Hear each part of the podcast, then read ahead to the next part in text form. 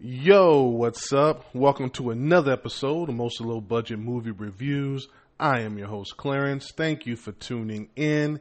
As you guys know, I always try to give you the latest in streaming, primarily on Netflix, because I think they have some of the best originals, or maybe the best originals, uh, movies that is. Uh, so I'm looking at the top ten, and the movie I thought would be uh, at the top um, was ranked number five.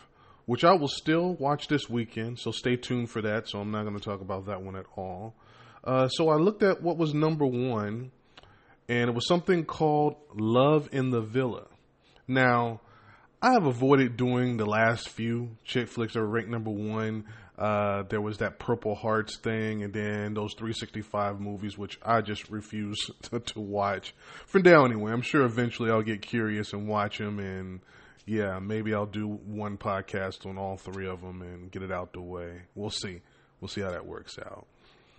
Uh, but mainly I avoid those because um, if I'm not in the mood to watch, uh, you know, a, a chick flick, so to speak, uh, I'm not going to be very fair to it.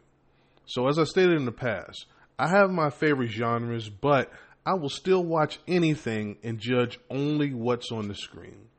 And I do like a good romance from time to time, uh, but me being single, I'm not really forced to watch these kind of movies very often. So I kind of got to be in the mood to watch one. Now, the last chick flick I saw was Senior Year. That was that Rebel Wilson movie uh, a few months back.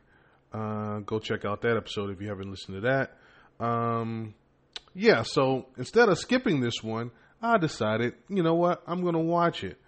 And, you know, check it out before I get into anything more serious. I have some other things I need to watch this weekend. And they have, you know, a darker tone. So let's start out with something lighthearted. So what is Love in the Villa about? Well, we start out with this teacher who's about to go on a romantic getaway to uh, Verona, a uh, location in Italy where the Romeo and Juliet whole thing took place. And, you know, it's supposed to be super romantic setting.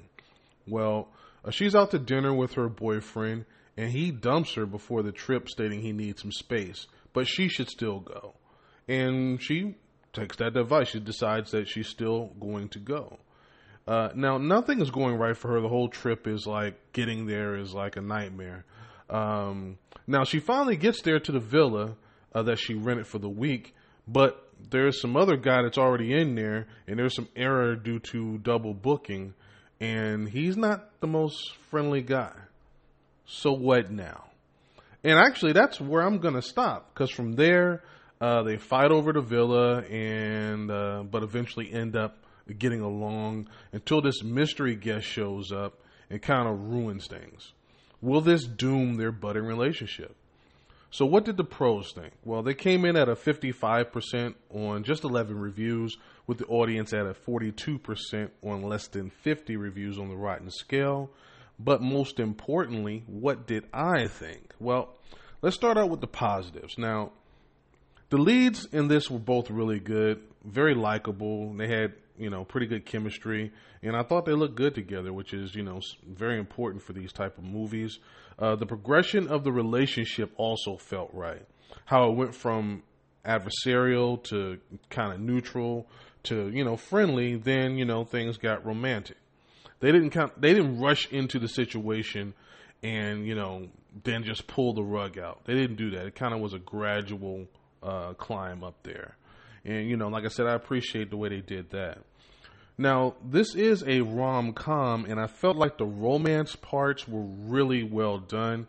Uh, the discussion they had during the whole uh, courting situation where they're on their uh, date doing the tourist thing, uh, down to that last discussion, Uh, when he's telling her why he ultimately he's there and he loves her, and, you know, he finally admit, you know, that he loves her and all that good stuff. And no, that's not a spoiler. Of course they end up together. All these movies, they always end up together. Very rarely. I've only seen maybe one. And I think, um, I think, what was it called? The, the Breakup, Jennifer Aniston and Vaughn. I think that one they actually do actually break up, and, you know, they don't end up together, but the movie was called The Breakup, and, you know, they delivered on the promise. But anyway, um, you know they end up together, and it's just going to be a matter of the journey getting there. And that's where my negatives start, because I just didn't believe them. I mean, the pranks they played on each other uh, to try and make the other one move out of the villa, they weren't all that lighthearted. They were actually kind of mean and vicious, and no way are their reactions equivalent to their personalities. So all of that felt fake and manufactured. There was this food fight that was especially bad. I mean, I mean, she's standing right in front of him, and he's like literally throwing over her head and like clearly trying to miss her, which, you know, it just didn't look good on film. They really should have reshot that again to kind of make it a little bit better.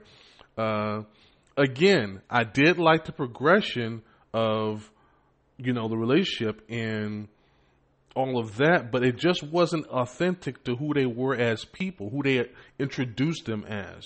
It, it that just didn't feel authentic. So I just don't think they get to the point after what they were doing to each other uh, up until that point. Now, rom-com formula is in full effect here. They're opposites and they disagree and they argue, but they're attracted to each other. Then they find out they have common ground and realize, hey, I kind of like you, I kind of like each other, uh, which quickly moves into falling in love. And then there is the conflict at the beginning of the third act that threatens their budding relationship, uh, which eventually gets resolved and, you know, they somehow, you know, live happily ever after, right? So this movie's no different than all of that. But again, the conflict. Now, if they want to believe all the stuff that happens before this conflict and, you know, the people that they were, um, then his reaction and ultimately her reaction just not consistent with that at all. And I'll stay spoiler free here, but this wouldn't have been that big a deal, the actual conflict. I think he would have disposed of that situation right then and there, so it was clear he was in love with someone else based on the way, you know, his personality was. But I don't want to beat this one up too much. Let me bottom line this for you. Did I enjoy it? And I'm going to say almost, not quite enough to uh, recommend it. I, I agree with the critics here and put this at a fifty-five percent on a rotten scale. That is about right. Uh, it was very close to uh, getting a fresh score from me. Uh, like I said, it was great performances, the chemistry between the leads, the actual falling in love part was well done and felt real to me. And I actually wanted to see them end up together and wanted to see how all this uh, got wrapped up once, you know, the conflict happened. Now, I could see that part happening. Uh, this movie was brought way down with the cheesy slapstick stuff, uh, the lack of genuine laughs. The whole little prank war that they had going on just uh, felt the tone was off for me for that. Uh, they didn't get the comedy part right at all, uh, which is, you know, half of the equation. But if you are a fan of romantic comedies, this one isn't bad. Most likely you'll like it way more than I did, uh, since this isn't really my genre. But like I said, this isn't a bad movie at all. I think it's a, definitely a few levels above a Hallmark or a Lifetime movie, which to me in my book is pretty good. Uh, so yeah, if you're into romantic comedies, check this one out. I'm sure, um, yeah, you'll probably uh, find a lot to like in this one. With that being said, I'm going to close it out right here. If this is your first time, don't make it your last. This has been a Podbean production, mostly low budget movie reviews with Clarence, up on all streaming platforms. So wherever you listen to your other podcasts, you can definitely find me on whatever platform that is. And yes, I will be back again real soon with at least one more review, maybe two, maybe three more, depending on how my weekend works out. But since this is a three-day weekend, I'm pretty sure I'm going to be able to get at least two more up. Uh, so yeah, definitely be on the lookout for that. Make sure Uh, you know, like say you're subscribed, or, you know, you go to my Facebook, uh, post everything there, click those links, and uh, yeah, definitely keep up to date and check me out. I appreciate the support, and I will see you guys next time. Peace.